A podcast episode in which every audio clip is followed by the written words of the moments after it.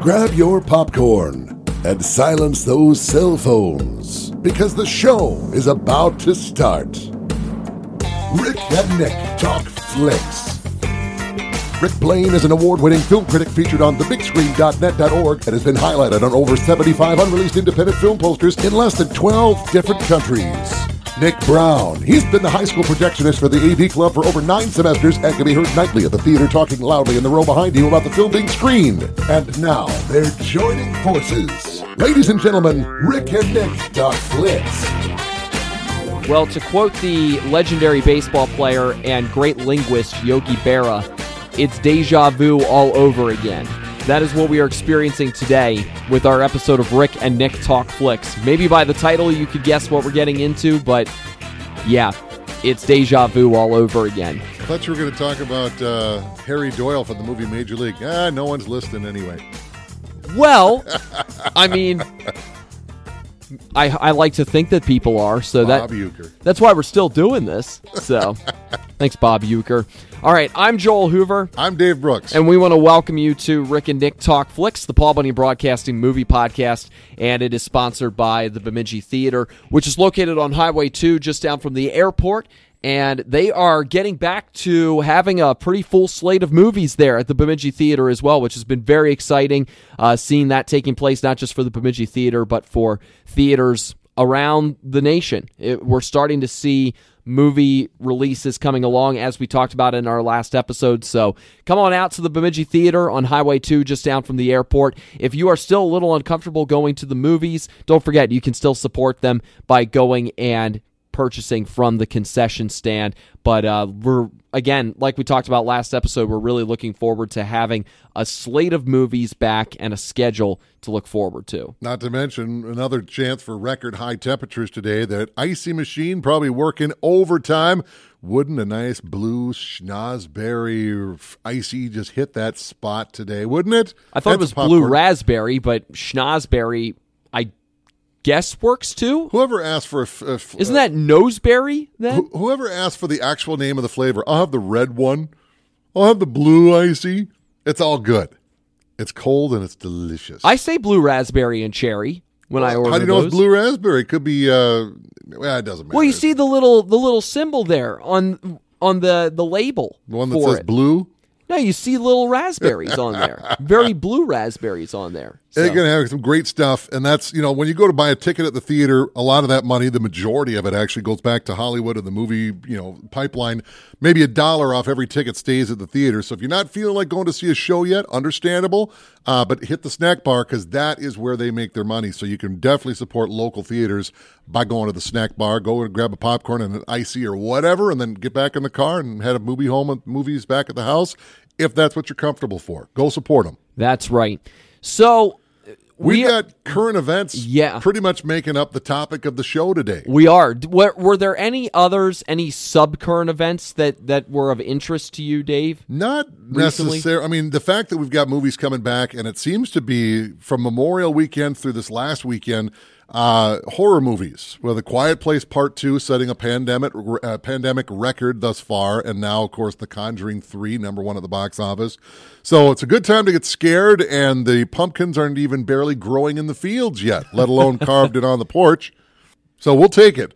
We're doing good, and that's a good sign that people, A, are ready to go see it. B, they're not just putting out schlock. It's good stuff. And, I mean, a lot of those big tentpole movies thus far, they've pulled up their stakes for the summertime, but a lot of hopefully quality, good stuff like Quiet Place and Conjuring, they're out there. People are seeing them. They're setting pandemic box office records and good things. So that's a hopeful good sign for the way we're trending and the way we're going. Yep, $24 million for The Conjuring last weekend.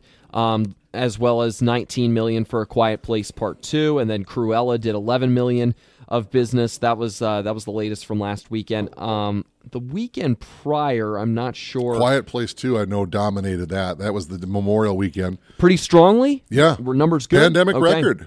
Okay, very good. And for a small, I forget, I can't looking at what the budget was, but it's easily under $100 million budget. I don't know what kind of thing got tacked onto that from it was supposed to come out last year and didn't. Sometimes that can add to cost as far as promotion because they were starting to promote it last spring. They spent money on it and then it didn't come out, so they have to start all over again. So we'll see, but we're trending the right way. Good messages to take from this, and that people are coming back. The other encouraging thing is what I'm reading here on Box Office Mojo is that the numbers are numbers that are above expectation as well, which, I mean, just based on prognostication of the box office, that's encouraging as well, that apparently more people are coming out and going to theaters than expected. And maybe they're just being very tentative with these expectations at the box office anyway, but to see that they are beating what those predictions were is also very encouraging. Now, here's something else to keep in mind too, Dave. There are places overseas that are already showing F9, the new Fast and Furious movie. Apparently that is doing very good business overseas right now. So maybe that is also an encouraging trend leading into its North American debut, which is still a few weeks away. Yeah, it's evidently there was going to be a surprise big budget movie shown at Cannes this year, and it turns out that's the one, F9. So they showed it at Cannes? Well, I don't think it's going to be in competition. I think it's just for the popcorn theater lovers, and then all the, you know, the higher end, highbrow stuff will be next door. But yeah, F9 will be shown at Cannes, but it's going to be a fun box office popcorn movie. Black Widow not far behind it. We're starting to get some life back. Yes, the summer we talked about before, the summer of 2021, it's not looking to be gangbusters, but it's not looking all that bad either, you know, especially compared to last year, but I don't think that's a fair comparison. It's going to be decent enough, and movies that people want to see since last year when these movies were supposed to come out in some cases. So we're starting to get there. The fact that we even have a box office, I'll take that as a win, because we looked at the streaming stuff going into this year and we were like, what is this going to do for the movie landscape going into this new year? Well, thankfully, people are still heading back to the theaters. People still are showing in numbers that, yes, we want to go back to the theater to go see these movies. So that's encouraging as well. You know, a lot of people, and I'll unzip my truth fly here and let you know that I'm in this group here as well. Those that are kind of tentative about going back to the box office, and that does include me, just large groups at this point. Issues concerning my kiddo, so I want to, you know, put myself in a good situation to put him in a good situation, and that's kind of the root of it. But would I go to a movie? Under certain circumstances, yeah. I'm certainly not going to go to opening weekend or opening night for something. I might wait to go see a movie and then wait till it's about 2 weeks old and go to a matinee or something, you know, maybe on a weekend or something. If I go by the theaters and the parking lot looks empty, I think tonight might be the night. But and so otherwise, go support your theater, go grab a snack, and if you do want to see some shows, there are ways around it where you don't have to sit amongst a mountain of people. It takes also really wanting to go to a particular movie as well. Like, you and I we are not people who are going to go to every movie that gets released. We're not those kind of movie talkers. We're not those kind of movie fans. I used to be. Well, then I got a family and a kid, so now you got to spend your time and dollars elsewhere, but I got to pick my battles now. And I'm a selective attendee with what I go to see as well. Like in theaters, I'm a selective attendee because, I mean, like you said, that's my money. So I'm waiting for a little while because the movie of interest for me is the new James Bond movie, but that's not coming out until the fall. Finally, hopefully, maybe in the fall, after so much waiting and a year and a half's worth by the time it will be out. But that also plays a factor as well as, you know, just what are you waiting on? Are you waiting on something specific? Yeah, for me, like I said, the kiddo for me is the main thing, and there aren't vaccines for little kids like that, so it's an option. And he has a couple of strikes against him, just his general health from when he was born. You just don't know, but it's a roll of the dice, and there's a risk with that. And in this case, it's just too high of a risk. We're just not going to roll that dice. Right. So diving into a big group, I'd love to go to a Twins game. I'd love to go to a crowded movie theater again. I personally, if it was just me, if I was a single guy, no wife, no kid, yeah, let's go. However, with the situation with the kiddo, it's too much of a risk for us, so we're just not going to go. I can't tell you what the period at the end of that sentence is going to be, what the canary in the coal mine, if you know what that benchmark is going to be. Well, we've made it to this. I think we're good enough. I'm not really sure what that's going to be yet, but we'll know it when I think we get there, and we talk about it at home all the time. So when we cross that border, let's go to a game, let's go to an event, let's go to a movie. Sure. I think we're across the point where we're beyond a reasonable doubt of risk. it's worth a roll of the dice and the risk isn't so big. So I don't know when we'll get there, but you know, it's kind of a quandary right now, and it depends on your situation as to when you're ready to open yourself up to things opening up. So, but that is what it is. That's right. So we're continuing. You talked about Bond. Yeah, it is interesting that we bring up Bond, because that leads into our big point of discussion today with that latest look of what's going on, what things are looking like around the box office and all of that. Bond is in the news lately because of the parent production company of James Bond, or one of them anyway, MGM, Metro-Goldwyn-Mayer, which is 97 years old, by the way. I've been reading that a lot here in some of these articles and stories I've been reading. MGM is in the news. Big news. An $8 billion plus dollar purchase of MGM has taken place by Amazon. Jeff Bezos and company have made a very, very big play when it comes to the latest as far as snatching up streaming content and, well, content in general when it comes to film. And that latest is that they have made that big purchase. $8 billion plus is what the final price tag on that is, what it's looking like. So heading to Amazon Prime, they're going to be getting James Bond. They're going to be getting the Rocky series. They're going to be getting content like that is going to be heading to Amazon Prime exclusively in the latest in the quote-unquote streaming wars that we have had going on for the last several years now, and the arms race continues. And MGM, it is pretty well known across the movie industry. Maybe you're aware of it, maybe not, but MGM has had some real financial troubles over the last, I don't know, Dave, has it been the last decade primarily, even stretching beyond 2010? Past that, too. Yeah, past that as well. Okay, last two decades or so, MGM has dealt with a variety of financial issues. They dealt with bankruptcy, downright bankruptcy, earlier. I think it was back around 2010, right? Was that about something the time? Like that, yeah, it was around that time that they were dealing with some pretty serious stuff that they were dealing with financially. Now, they have made it, quote unquote. They have made it along one way or another. I mean, we are still seeing stuff from the Bond franchise that is being released through MGM alongside Eon Productions. More on them as we discuss here today. We've seen the revival of the Rocky series by way of the Creed spin-off movies that we've had, Creed and Creed 2.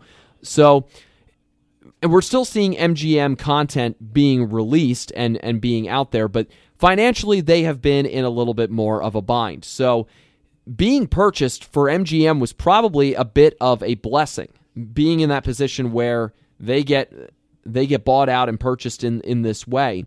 But it opens up a whole wealth of questions and possibilities, too, certainly, but also speaks to a lot of industry trends as well with this purchase that has come along. I mean, Dave, you and I, when we brought this topic up yesterday, when you brought this topic up yesterday, you raised a lot of very good questions and a lot of valid concerns that come with a move like this. Yeah, but I think we need to kind of open up the scope of things a little more. MGM is just the latest headline grabber, but they're not the only one. We've certainly talked at length about Disney purchasing 20th Century Fox. There were a lot of new movies they were working on, not to mention almost 100 years worth of movies going back from that, and some of the biggest that Hollywood has ever made came out of 20th Century Fox. Star Wars is part of that. But others even going too. Beyond that. Oh, even beyond that. Yeah, absolutely. But you also have others where you could see where things are going. Look at Paramount, look at Universal. These are big, big name companies. They're all to some degree running into financial issues. Now, it's been talked about forever and a month that Hollywood's, accounting department is probably worth a lot of smoke and mirrors. But you're starting to see what we're really going to be talking about today is, kind of a monopolization. And now, of course, streaming is driving a lot of this. You need content, and now you've got to get things moving forward. So you've got NBC Universal, they've got their own streaming platform now with Peacock, which has got some success but also some struggles. Paramount has got now Paramount Plus down, so they finally reunited with CBS, and now they're back together. But Paramount Plus Also, to a degree of it's not as big as they wanted it to be. A lot of behind-the-snes folks are saying, well, it looks like there's a distinct probability that there's going to be more mergers like this. And one of them that talks about are two of the big, you know, iconic studios in Hollywood that could merge together. And one of the speculations is Universal and Paramount could come together. But you're getting even more. AT&T just spun off Discovery and all their stuff, so now that's going over to Peacock. And you've got... So we're talking about, you know, how many studios were there at one point at the most? Maybe 30, 40 studios. And now we're getting down to the crunch where we're going to have like 5 studios. You know, many, many names, but they're all owned by the same group. You know, Orion Pictures, for example, they went bankrupt back in the early 90s and they were just kind of insolvency.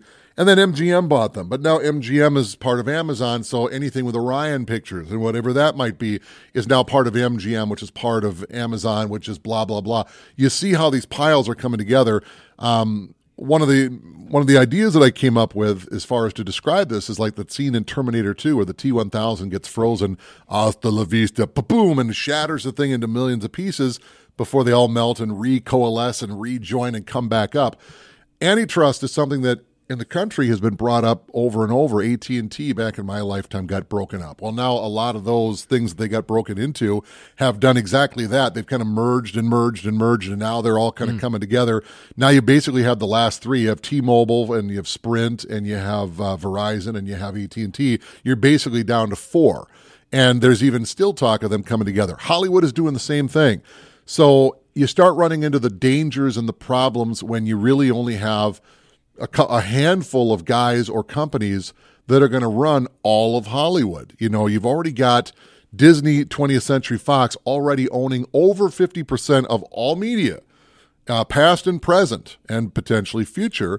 And everybody else is kind of smaller than that. You know, Netflix does do original programming, but most of which they show have come out of some other studio and they get the rights for it. They do some original broadcasting stuff and original content, and you're seeing the more of that with others as well. But what happens when, say, Universal and Paramount do come together, and then that will merge with, you know, Amazon or blah, blah, blah. It's that T-1000 rebuilding into one giant thing controlled by a couple of puppet masters, and you bow to their whims. This is problematic.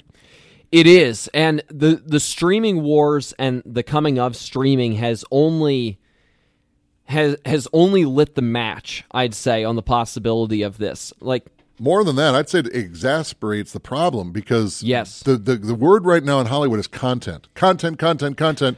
We need more content. Not really thinking that, you know, when Hollywood goes way back. You go to TV, you can go back to the 50s or 40s. Big screen, go back further than that. But a lot of, you know, more sophisticated audiences don't necessarily go for the early stuff because it's not that sophisticated. Well, oddly enough, the one who started all of this is something completely different. Not even a production company, for starters.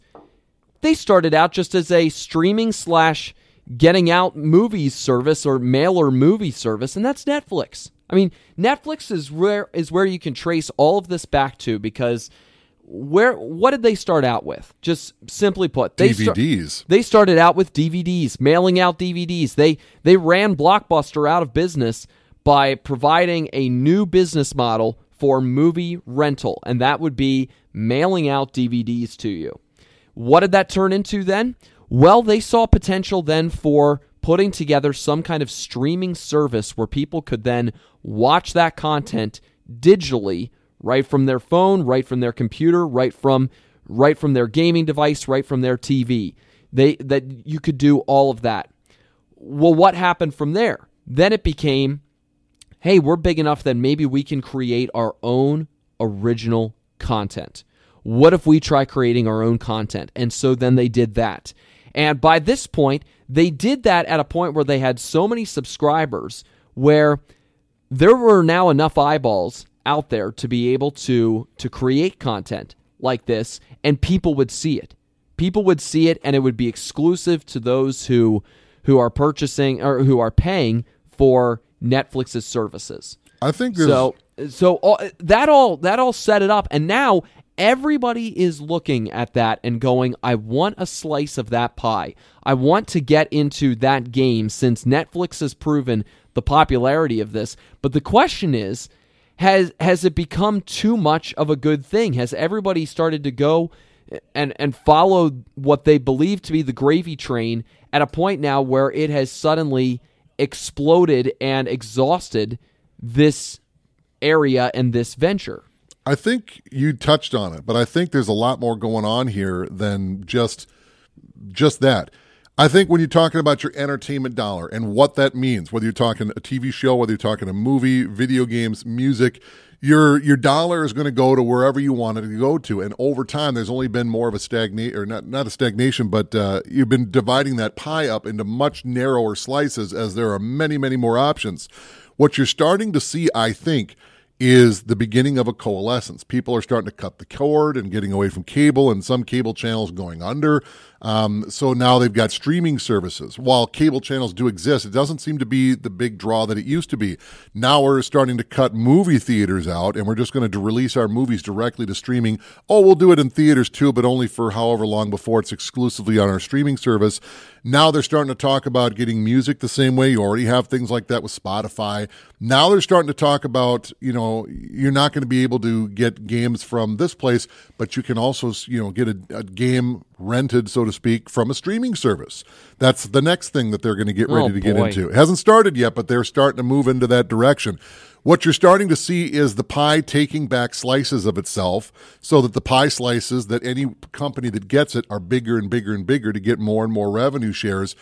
Here's where the problem comes in, ... That's kind of what we're going to be talking about today, and that when you only have, let's just say for the sake of argument, three people controlling not just Hollywood, but if this grabbing back of all these different forms of entertainment are going to be coming in bigger pieces of pie, to the point where ultimately you might have 90 different companies, but those 90 companies are only owned by three companies, then you're really only going to have three pieces of pie.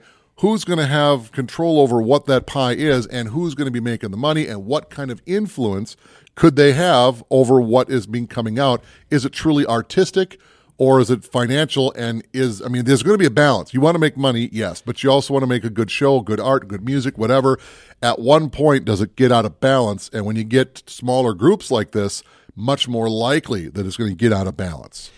Rick and Nick Talk Flicks is brought to you by the Bemidji Theater as we continue talking about the purchase of MGM by Amazon. I want to begin there, Dave, talking about the influence part of it, because this is something completely different than what we have seen with some of these previous purchases. For instance, with the purchase of 20th Century Fox by Disney, you have a media company that is purchasing Disney, or that is purchasing 20th Century Fox in that case. But you and I raised the question on that episode where we discussed that purchase. We were like, is 20th Century Fox going to be able to retain something of an identity that is its own? Or by being under the Disney brand, are they going to be subject to the Disney guards, shall we say? The Disney image. Xenomorphs don't work well under the Disney banner. No. And they are under the Disney banner. Being under those Disney limitations, shall we say. That's a good way to put it. Yeah. Accurate. Things that are, you know, it's Disney when it's the Disney brand, and yet at the same time maybe takes away from other, like you said, artistic creativity, or maybe this is what it is with something like a horror character like that. Would that play with Disney? I don't know. But with Amazon, there's a different element to this, because Amazon is not necessarily a media company first and foremost. Amazon is a retail company first and foremost. I just did a trivia question for KZY the other day, going back to, it was an on this day question that I did, and I said it was on this day in 2003 that Amazon had pre-sold 1 million copies of the upcoming Harry Potter book that was going to be released at that time. And it reminded me, and I said this on the air, I was like, boy, those were simpler days for Amazon. Because Amazon was big at that time. Amazon was retail. They were just books. But just books, and then they expand to other parts of retail. Boy, I was just talking about the expansion of Netflix and the growing of Netflix. Talk about the growing of Amazon. I mean, and where they are as a company today. But what is one of their wings that they have within their massive, massive business operation? Amazon Prime, the video side of things that they have, video rental, to be able to rent or to buy through Amazon Prime. Now, all of a sudden, with a purchase like this, you have possibility of being able to really expand the Amazon Prime portion of what you do. But this is where the influence comes in, Dave. And you brought this up to me when we were chit-chatting. Yeah, when we were chatting about this episode, we were storyboarding a little bit, more or less.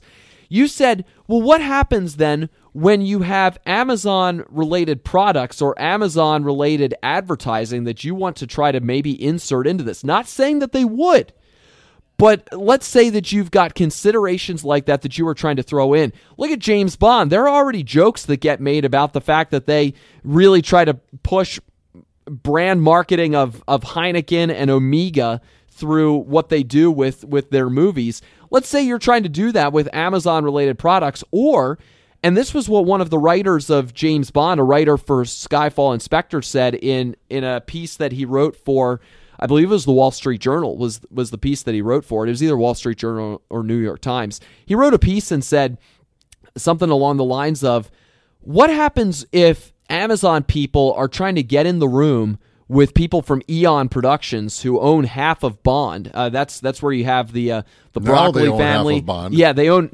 half of Bond. You've got the Broccolis, you've got the Saltzmans who are in there, and you have this family influence that has owned a portion of Bond.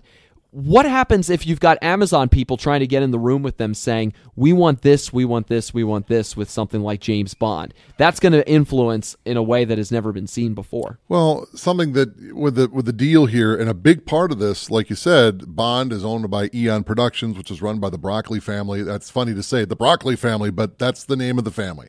Yeah, Cubby Broccoli started it, yeah. and now it's Barbara Broccoli. His daughter Barbara and her half brother Tom Wilson. What's his name?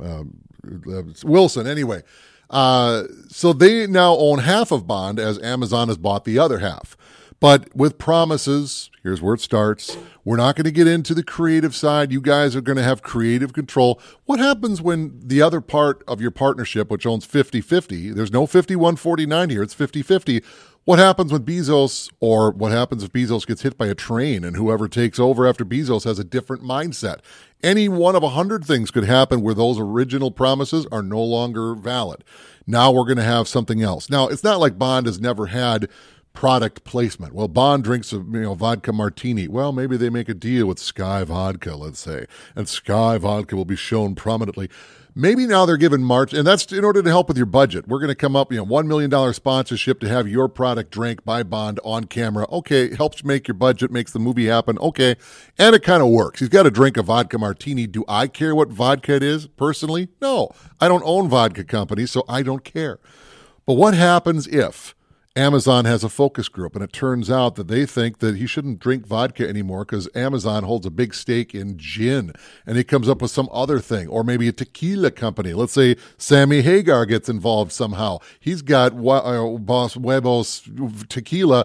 They have had a focus group. I personally, as an investor in Bond, I want my product drank by Bond, but that's not what Bond drank. Yeah, but we own. You could see the opening here of the problems that could come down the pike when corporate ownership tells you, and listen, you're going to do this. People may be listening to this right now going, well, this sounds ridiculous. You think so? It kind of does, but it's not totally out of the question, though. It's not totally out of the realm of possibility that this could happen. No, this kind of stuff happens all the time, and not necessarily because it's corporate-driven.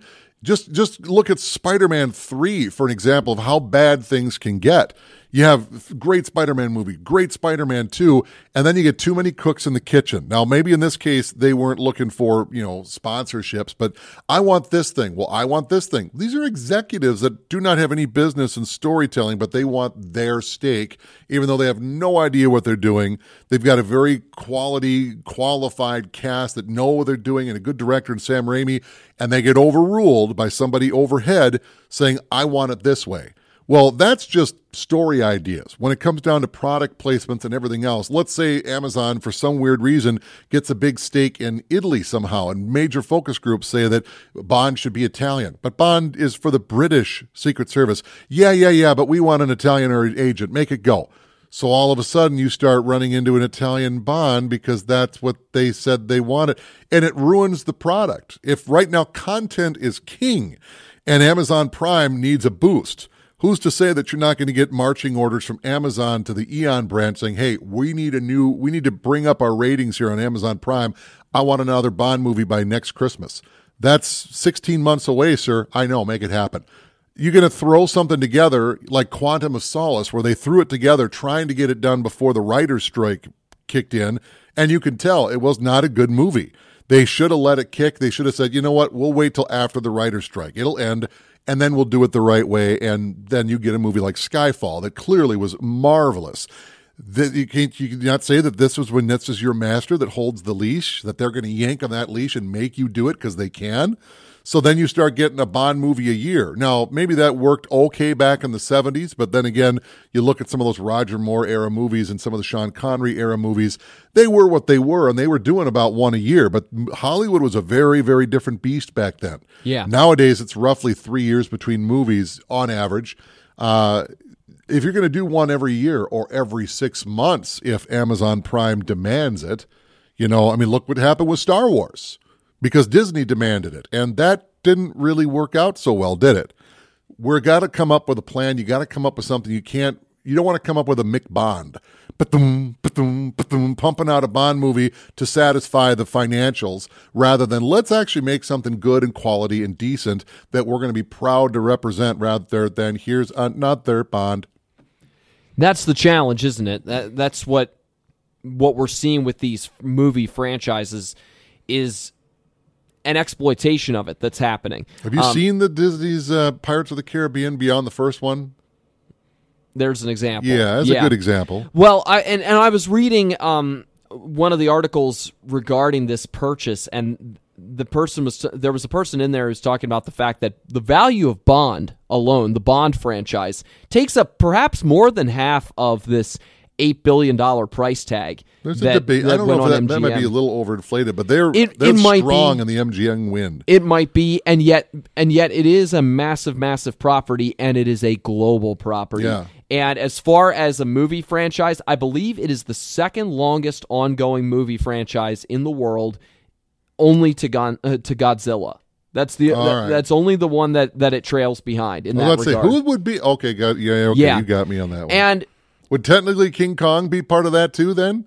Maybe. Maybe. Monsters universe, I suppose. Yeah, something along those lines. Although you could get that easily confused with the Monsters, Inc. universe. But that's a joke. Anyway, Monsters, Inc.'s not a joke. That was just a joke that I made. I'm picking up what you're laying down. Thank you. So they were saying that this person who was interviewed was saying that they feel that the Bond franchise has not been exploited yet. That's a big red flag. I thought to myself, I was like, wow, that's quite a choice of word that you are using there. I'd say it's a good thing that they have not been exploited yet. It's a very good thing that this has not been exploited and overbloated to this point. The fact that you're releasing a movie every couple of years, it keeps a steady dose of interest involved. There's a waiting period that comes. And then what do you get? You get a lot of excitement when something is released. Now, properties like Marvel, other franchise properties, they are testing the opposite of that theory. Star Wars is doing this now too, of a glut of content is still a good thing. Continuous content is still a good thing. People will show up for it. They're testing that theory in a pretty big way these days.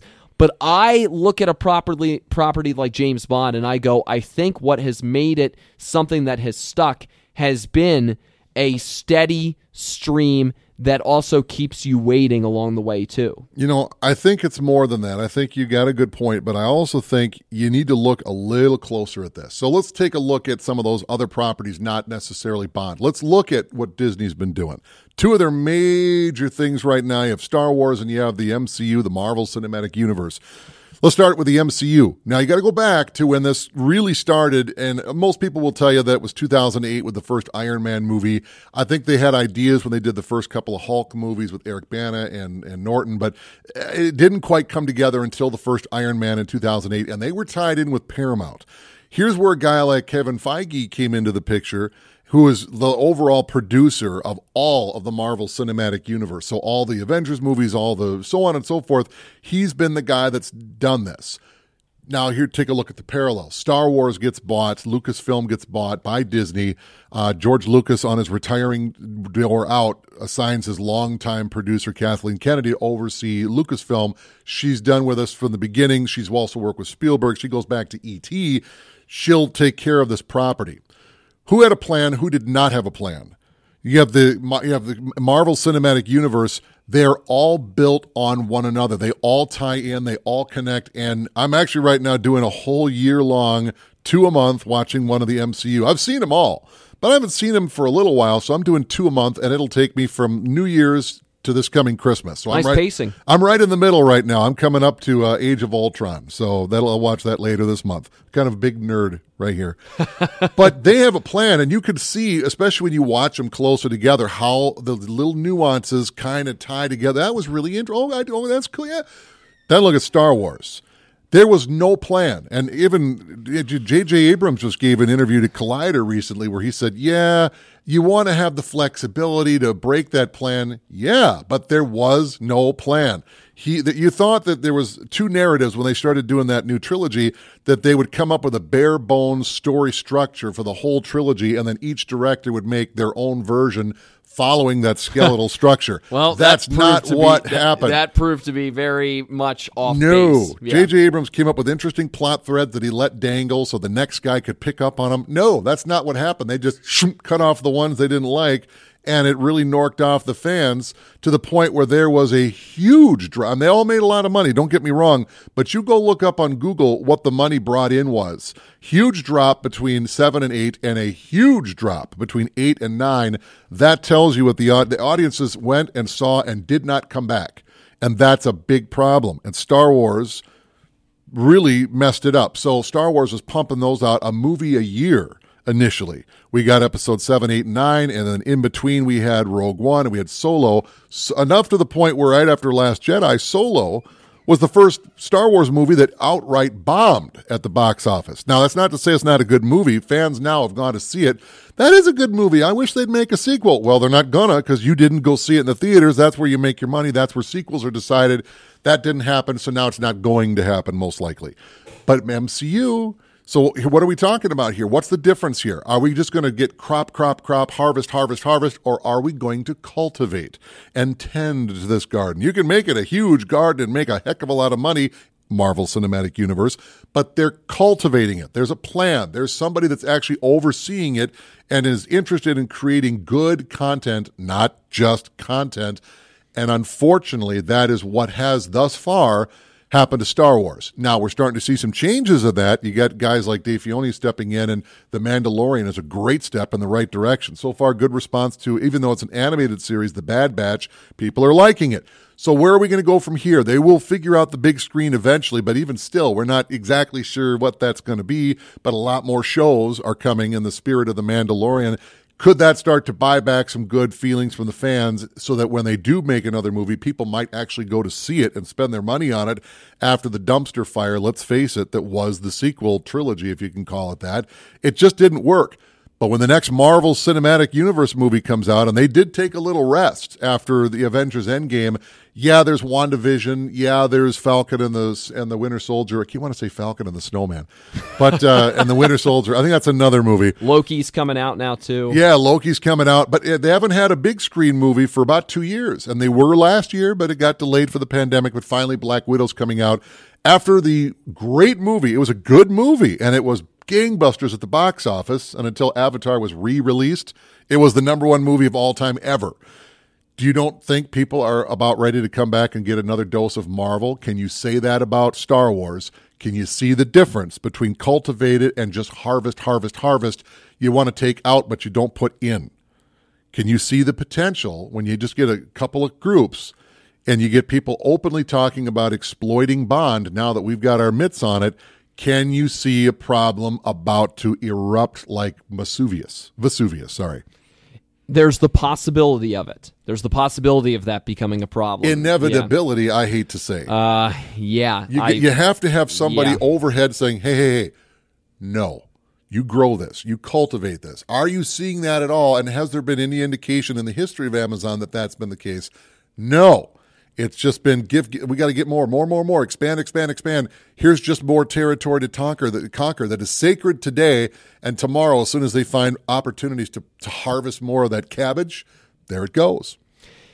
Yeah, and it brings us to a look at the industry on the whole. We've kind of talked about this specific purchase and what the possibilities could be from this purchase. But let's talk about the industry on the whole, because you talked a little bit about the possibility of antitrust. You talked about we have discussed at length before when it comes to the streaming wars about the way the content is starting to be funneled into specific groups and specific areas. Now, this is not necessarily something that is new in Hollywood. I know we have talked about it and we've bemoaned the fact that this is happening, where you have to have Amazon Prime, for instance, now to be able to watch the Bond movies if you want to. You have to have... Not necessarily. That's another discussion, but no. Right now, a lot of them are on Netflix. You can get... Well, once the purchase is complete, Maybe. Because, just a real quick sidebar, I don't want to step on what you're saying, but, if Amazon Prime now owns Bond, they can show Bond movies on Amazon Prime, and they don't have to pay anything because it's their movies. Any Warner Brothers movie will show up on HBO Max because that's Warner Brothers. They don't have to pay anything. Netflix, they could show any of those movies, and they do right now. The Back to the Future trilogy is owned by Universal. I'm sure you can get it on Peacock, but you can also get the Back to the Future trilogy right now on Amazon, on Netflix, because Netflix is paying a licensing fee. I want to be able to show these movies. We don't own them, but we'll pay X amount to be able to show it from this time to this time. So we're getting a licensing fee to show it. So that's a way that Universal can make money in two ways. We can have people pay to have our movies on their streamers. That's fine. We're getting paid for that. Or we can use it as a hook.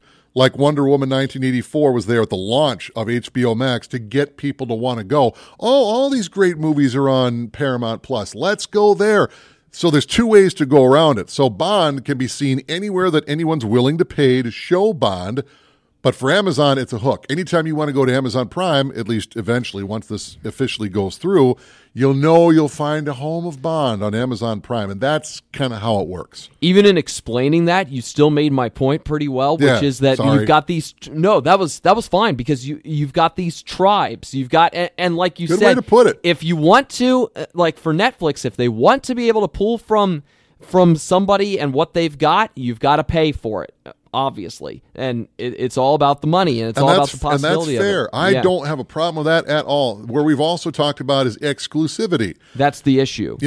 Not to go down the soda realm, but when I went to college, I hate exclusivity.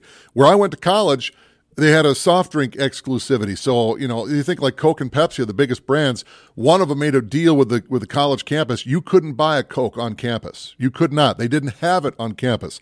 I don't have a problem with Pepsi. I like Pepsi. But I also like Dr. Pepper, and Dr. Pepper is not a Pepsi product. Good for Mountain Dew, not good for Mellow Yellow. You got your preferences. I don't want to have to go to the gas station when there's 29 machines in the campus, and I can't buy a Coke at one of them. That's a problem. I want to be able to watch what I want to watch, and I don't want to. I still haven't seen that submarine movie with Tom Hanks, Grey Wolf or whatever it was, because Greyhound. It's only on Apple TV. I don't want to subscribe to Apple TV just for one movie. Right? Yeah, but you get the trial. Yeah, for 1 month. What happens in a year when the next movie comes out? I don't get the trial anymore. It just gets stupid. I just want to watch what I want to watch, and exclusivity cuts that down dramatically, particularly when it's streaming, because it's easy as heck. You could trip and accidentally stumble and hit the subscribe button, and it's done. Try unsubscribing to any one of these. It's a labyrinth. And we have discussed this issue before. We've discussed the issue of exclusivity before. But the more I've thought about it, and especially now with this news regarding Amazon and MGM, the more I've realized this has always kind of been a part of Hollywood in its own way. Whether we know it or not, or whether we want to think this is a relatively new phenomenon, it kind of isn't, because think about it. Back in the 40s and 50s, actors and directors, even in the 60s a little bit too, actors and directors used to be contracted to specific production companies. They would, especially. To specific studios, they would have a contract that they would be bound to. And if you wanted to appear on somebody else's brand, on somebody else's studio, there had to be specific permission granted, probably some payment in there as well, to allow for them to be able to appear on loan with that company. So that we've seen this. I mean, and that's just in one regard. You and I were talking about other metaphors for it, and you described how in the food industry, like you talked about there with soda products, in the food industry, you have very large companies that are owning the individual restaurant chains or owning the individual soda brands. Like you talked about, the Coca-Cola company, they're not just Coca-Cola anymore. They own many different things, like you said, under the Coke family. So we see this not just in the entertainment industry. We've seen this in many different industries where if you own a particular property, they are now part of a family of properties that they are in. And in many cases, it's for financial reasoning that they become a part of that. One of the big questions that comes with that, though, is will they maintain their own identity?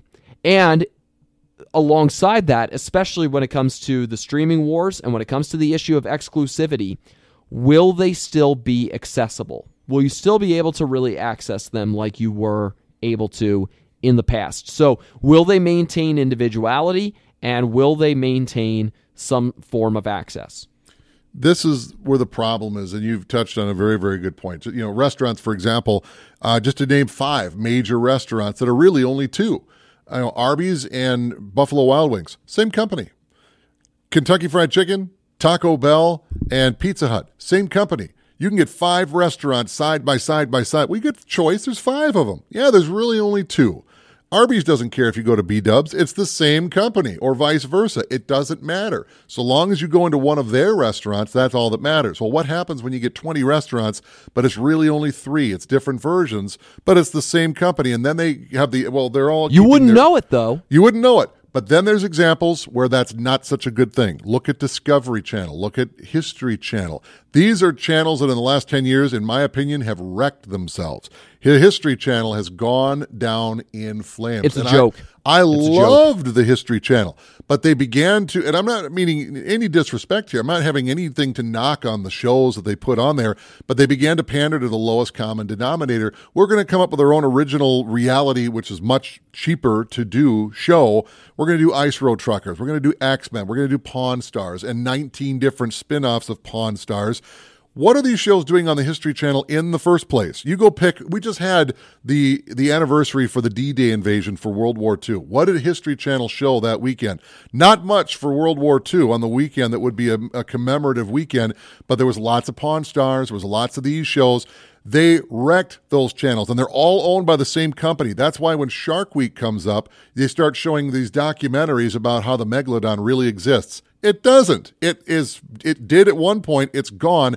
It's like saying that a tyrannosaur has been found roaming, not Isla Nublar, but across, Pakistan, and it just ate up troops, and it's a real story, but they really quickly flash something. This is dramatic. This is dramatized. This is not real. But they present it as real, and on a channel that is known for science and fact, and you've wrecked the reputation of it because it's all owned by the same company.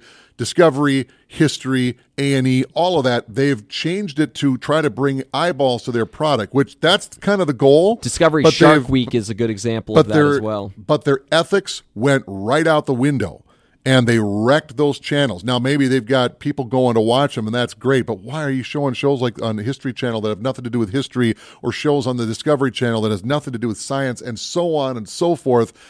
It doesn't work. So what happens? Well, that's just TV, Dave. This is the start. This is the symptom of this can happen to you. So what happens when you get the wrong person in charge of some property that you like? Maybe somebody, that is very unqualified takes over, say, Warner Brothers, let's say, and all this schlock starts coming out, and every movie panders to the lowest common denominator, and nothing is intelligent anymore, and you see where it goes. We're going to do whatever we feel like we want to do, and all of a sudden the movie Idiocracy becomes real life. And every show that comes out and every movie that comes out is all coming through the same funnel that's not a good funnel. Now, maybe you get some great people that are interested in cultivating And then you get other funnels where it's all about the bottom dollar. Let's make it quick. Let's make it cheap. Let's make it happen. People will want to buy the fluff and the hype. They grab it, and there's nothing there. It's just, it's sugar. And that's nothing else to it. And that's all that it becomes. That is a very real problem. There's definitely been the precedent has been set. Has happened, can happen, does happen, will happen again. And things like this, where that pie only gets, you know, the pieces get only bigger and bigger as it starts taking things back. So now whatever Amazon Prime might have done on their own, now they've legitimately bought a for real decade or century-old movie studio. It's one of the oldest. And not only that, with new productions, but an entire almost 100-year backlog of stuff, including Bond. They've got a huge jump up in content now and the ability to make new stuff. What if they decide they don't really care about the product and they're just going to make something to cultivate cash? Here's where big problems come out. Quality versus quantity. Yeah, and that's maybe the biggest thing that we continue to harp on, either directly or indirectly, when it comes to these decisions, Dave, is what is the quality of the content that we are getting?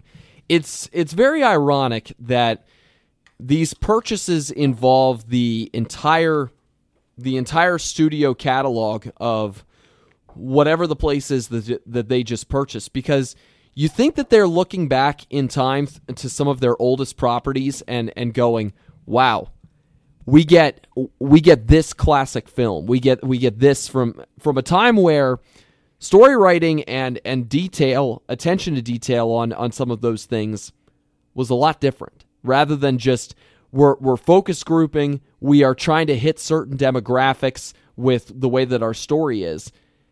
In those times, it was about appealing to an audience, but it was also, in the movies that worked, it was about appealing to an audience in a way that was deeply entertaining, in a way that was really enjoyable for people. That's where some of the best ones really made their mark. And the hope would be that we're not going to lose that by just churning out content, by trying to churn it out to appeal to certain groups, you know, and that we get so much of that we lose sight of how do you tell a really good story and how to do that without the influence of here's what the latest marketing here's what the latest numbers say about, you know, this is what's going to really sell.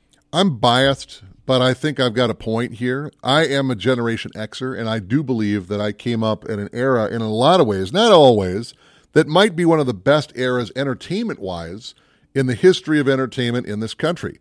You know, you take a look at the popularity and just how cool the 80s and the 90s were, and that stuff still lives on to this day. And I know that nostalgia's got a 20-year cycle, but the 80s are past that time in a way, but you still see huge amounts of 80s building blocks, whatever you want to call it, still baked into what's going on today and the throwbacks back to it and so on and so forth. It was something real special. Watching movies, my wife and I just watched an older movie the other night, Mr. Destiny. It's not a special movie. It's a good movie, not a great movie. It's basically a takeoff of It's a Wonderful Life with Jim Belushi, Linda Hamilton, and it's a fun movie. I would recommend it to anybody. I don't promote it as the best movie you'll ever see in your life, but it'll be an hour and a half that you'll enjoy. It's sweet and it's nice, and they don't make movies like that anymore. And if they do, they just kind of release them as an also-ran. I remember when Mr. Destiny came out, and it was in theaters, and they promoted it, and there was a premiere, and you'd see him showing up on, you know, the couches of the Tonight Show and whatever, talking about it, and it was an event. No different than any other major tentpole movie. It probably wasn't going to get the box office return. It didn't have the budget, you know, next to, say, Terminator 2 or whatever, just to talk about Linda Hamilton movies, because I'm sure she started filming T2 right after she filmed Mr. Destiny, because they came out a year apart. But they're very, very different types of movies. But they came out and they did what they did and they were respected, or they weren't very good and they went away forever. Mr. Destiny is a movie that went away because it wasn't that it wasn't a good movie. It's just that it was a smaller movie. It didn't have a big, giant franchise tag attached to it and blah, blah, blah. But if you find it and you see it and you watch it, you'll like it. It's sweet. But they don't make movies like that anymore. And the closest you get to them now is something that is direct to video, which now means direct to streaming. And it might have a cast that's fairly well known just because Adam Sandler signed a deal with Netflix to make movies. And I've seen them and they're not good. And it's just, it's dollars. I'm going to make five movies to make up to this contract. Okay, well, it's like the Seinfeld writing room. Well, we went up this morning, we went to the store. There's a shell. Make that into a shell, just so I can make my contract. I mean, I'm sorry, but that's the way it is. A movie like Mr. Destiny was crafted, and you could tell somebody who made it loved it. The director is also the co-writer, and he really nurtured this through, just like the Broccoli family has done with the Bond franchise, rather than pa-thum, pa-thum, pa-thum. You could see where the idea goes. And now, movies on the big screen largely are tentpole movies. And you might get smaller tentpole movies. Like, I'm not knocking The Conjuring. I'm not knocking A Quiet Place. The first Quiet Place movie was a really cool concept movie, and people didn't think anything about it until all of a sudden it was out, and their friends went and saw it, like, you got to see this movie. And now it's become something. The Conjuring had all the possibilities in the world, and I'm only mentioning these movies because they're current right now and they're out again. And they're good movies. They've become their own franchise. That's awesome, because somebody cultivated them and made them work. You could say what you want about some of those spin-off, the Nun movies and the Annabelle movies, and you know they're all tied into The Conjuring. You could make your case on those as well. James Wan has made a great career out of some good horror movies, and many of them are really good. He clearly knows how to make the widget, and he makes that widget over and over in different ways, whether it's The Conjuring or whatever, but they're working, and Blumhouse Productions doing the exact same thing, revitalizing properties, but they're doing it well, and they're cultivating them, and they're making them work. So somebody can grab it and exploit it, and all of a sudden the next, Halloween movies might be trash when they come out because, hey, they revitalized it, let's exploit it. You can see where the problem is. They're not building crafted, cultivated movies anymore. It's not craft beer. It's just ba-doom, ba-doom, ba-doom, the olfactory stamping them out, and that's a problem. The olfactory, yeah, just churning out movies, churning them out with this title on it, with this name on it, but it doesn't have the essence of what really made it good in the first place. Yeah. So once again, this latest story, this latest purchase is going to be something to watch. We've said this many times over. Going back to the 20th Century Fox Disney purchase, the Disney purchase of 20th Century Fox hasn't really gone well thus far, I would say. Well, in the sense that 20th Century Fox has felt more or less buried, which we kind of wondered if that was going to be the case with them. Are they just going to be buried away within the Disney name and within the Disney umbrella? So far, 20th Century Fox has some great properties that would go naturally well with Disney. Princess Bride comes to mind. I could see that showing up on Disney Plus and just going gangbusters. I do not see Predator showing up on Disney Plus. Now, here's the thing that they've talked about, but they really haven't executed it very well. Outside of the U.S., it's called Disney Star. In the U.S., it's Hulu. And basically, it's the more adult content stuff. And I don't mean porno adult. I mean like Predator, like Alien. Those are 20th Century Fox titles that are now owned by Disney. And it's not like Disney has never done stuff that was more adult-oriented. They had Touchstone Pictures for a long, long time that put out higher, more, something not necessarily for the kids, but might maybe be family-friendly to the older family, maybe. And why can't they do maybe the next stage up of that, and 20th Century Fox gets involved in that? Now, maybe you don't want to do 20th Century Fox, or you want to get rid of the name because you're not Fox, and there still is a Fox company, and it's not the Disney company. Okay, I get all that. But you got 100 years, more or less, of content from 20th Century Fox. It can't just straight up go away. It needs to be accessible. It needs to be out there. And Disney certainly has the capabilities of making it work. And I mean making it work yesterday. And it still hasn't come to work yet. So why can't they come up with, and they don't even have to call it Disney if they don't want to. It can be an entirely different streaming platform. So if you have Disney Plus, like our family does, because we've got kids in the house, I don't want my kiddo, when he starts figuring out the remote control, which is happening quickly, how to accidentally stumble into something that's going to traumatize him. You could easily create different wings for it. Netflix has done something kind of similar with the Netflix Kids part of what they have. Whether it's a passphrase or a code to get into the other, whatever it is, that's great. And if you want to create an entirely different, more adult version of Disney Plus, but it's more like 20th Century Fox or new content or whatever, and even some crossover stuff that you can get on both, fine, whatever. But why can't that be done? And why isn't it being done? And it's been done. This has been not a new thing. This has been on long enough. There's no way that they can't figure this out. And it hasn't happened yet. Could the same thing happen here with all the history of the MGM catalog? Maybe some things that don't air so well today. We've talked about Gone with the Wind. I think that's MGM. I might be wrong about that. Yes, it is. It's MGM. But there's, you know, that was done at a time with segregation, and slavery is still a part of the storyline there, and so that doesn't air well today. I don't think you can just whitewash over that like it never happened, because it did. You know, it's still a great movie. We don't condone what happened in the story, but this is set at this time. This is what the story is. It just is what it is. Don't get rid of it. Put a disclaimer at the front, but, you know, Gone with the Wind kind of got pushed to the side, and it is, when you adjust for inflation, the highest grossing movie of all time ever. Correct. And will likely never get beat. When you figure in inflation, I don't care how many Avengers movies they do and how many times they re-release it, Avengers Endgame will never outgross, adjusted for inflation, Gone with the Wind. So could that just kind of disappear? Concerns, Hoof. Yeah, there's a lot of them that come with this whole purchase, which, again, we are only days removed from this being in the news. So I think we recorded the last podcast, and like 2 days after we did it, the deal was announced. Yep. Like, oh, that we could have talked about that. Yep. Rick and Nick Talk Flicks is sponsored by the Bemidji Theater. Dave and I discussing the big purchase of MGM, Metro-Goldwyn-Mayer by Amazon, just in the last several days as that has been announced. Yes, Dave. Well, I don't need to interrupt you. I was just indicating I had a comment to bring up another avenue of discussion when you were done with your thought, which you should continue because we love the Bemidji Theater. Let's bring it home. What do you have in mind? Here's my concern. I am a favor of, you know, you don't want three people controlling everything kind of idea. So when it comes to Hollywood, you could get this boiling down to two major groups or three major groups that control all the new stuff and all the old stuff, and we're just at their mercies, rather than competition, which really helps breed creativity. So at some point, something could come in and antitrust monopoly things kick in and things get broken up. For example, Disney, you've got too big. We're going to break things up. Let me just kind of narrow this down into one facet of something that has already happened to give you an idea of what I think is going to happen again. We've already kind of talked about this in a previous episode, but this ties into what we're talking about now. Let's talk Paramount. Let's talk Star Trek. So about 2005, Paramount, owned by Viacom, breaks up.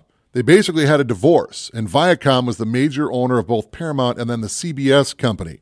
Star Trek was like the child of divorce. It was always a part of Paramount, which originally was part of, you know, Desilu came up with Star Trek, which was aired on NBC, and then that got bought by Paramount. But, you know, essentially Star Trek had always been a part of Paramount. So then they have this divorce. Well, CBS needs some properties too, so they basically split Star Trek in half. Okay, Paramount can do movies, but they can't make movies based on anything that's come before without a licensing agreement from CBS, because CBS will own Star Trek, but Paramount will own the movies that came out, but not the shows. So when they did the reboot in 2009, they had to get a licensing agreement from CBS to make another Star Trek movie for Paramount. But on top of that, the people that were in charge wanted to have their own marketing agreement. So we don't want to sell the Leonard Nimoy toys of Spock. We want to sell the Zachary Quinto toys of Spock. So you have to make things look differently to a degree. And it's been debated, well, it's got to be similar, but it's got to be 25% similar. So the uniforms are recognizable, but they're not the same. The ship is recognizable, but it's not the same. And so you run into all these problems because the company breaks up. Now, granted, they've come back together, so now maybe we'll start to see more of a streamlined approach. Now, here's the problem. What happens if something like this happens to James Bond? What happens if something like this happens to other properties that we know and love that have a long history to them, and Universal Studios has to break up? And so now the Universal monsters, Frankenstein and Dracula, they're now owned by multiple different companies and not one. So if somebody gets a burr in their butt that they want to make a Dracula movie, you can, because you own part of the rights, but you can't do these part of the... You see, we're getting into a real stupid territory here because somebody wants their money. I want a part of this, but you can't do this without a licensing fee, and it just messes up everything. There's a good line in a movie called Other People's Money. It's a good Danny DeVito comedy. Again, it's the kind of comedy they don't make anymore, but it's worth looking up. It's actually an old, almost like a Neil Simon play, more or less. And there's a line. I have to sanitize this phrase, but you know, this is a good idea. Lawyers are like nuclear weapons. They have theirs, so I have mine, but nobody wants to use them because once you do, you screw up everything, is basically the best way to put it. Lawyers put this stuff together. They make the deals to come together. They make the deals to pull it apart. And everything gets wrecked in the process when you do it. When you're talking about art and creativity and these merging houses happen, let's say at some point it doesn't work out and MGM and Amazon have to separate. Well, right now, they're about to have rights on, say, James Bond. Well, what happens if they separate again? MGM gets Bond because they had Bond, but Amazon owns a stake in Bond, and they want to be able to do things with Bond. So now you've got two different Bond things. We've already had stupidity with this. Go up, look up Never Say Never Again and Kevin McClory and blah, blah, blah, and how stupid that got. And it was just the beginning of things. See where this could go when the inevitable happens, and they really do monopolize Hollywood, and then the breakup happens.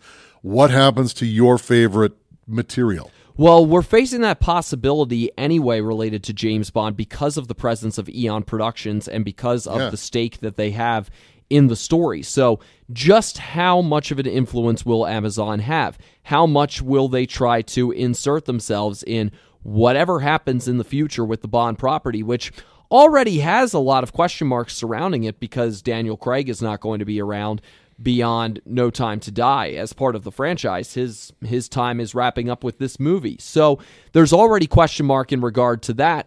What is this going to mean when you've got a company like that that's involved too that has not only a large stake in it, but a large emotional stake in it too because of the history and because of the equity that has been there as well. On a smaller scale of what you've described, we may see that manifest with Bond. You know, Jeff Bezos is going to go to space. We just found out he's going to take his brother with him. Who's to say Jeff Bezos doesn't say, you know what? I love my brother so much. I'm not only taking him to space, I want to see him as James Bond. I want to see him in the next James Bond movie as James Bond. What do you do when you're Eon and you own the other half of that house just as much as Bezos does? I don't want to have your brother as James Bond. Is he even an actor? No, but he looks great jumping off an exploding building.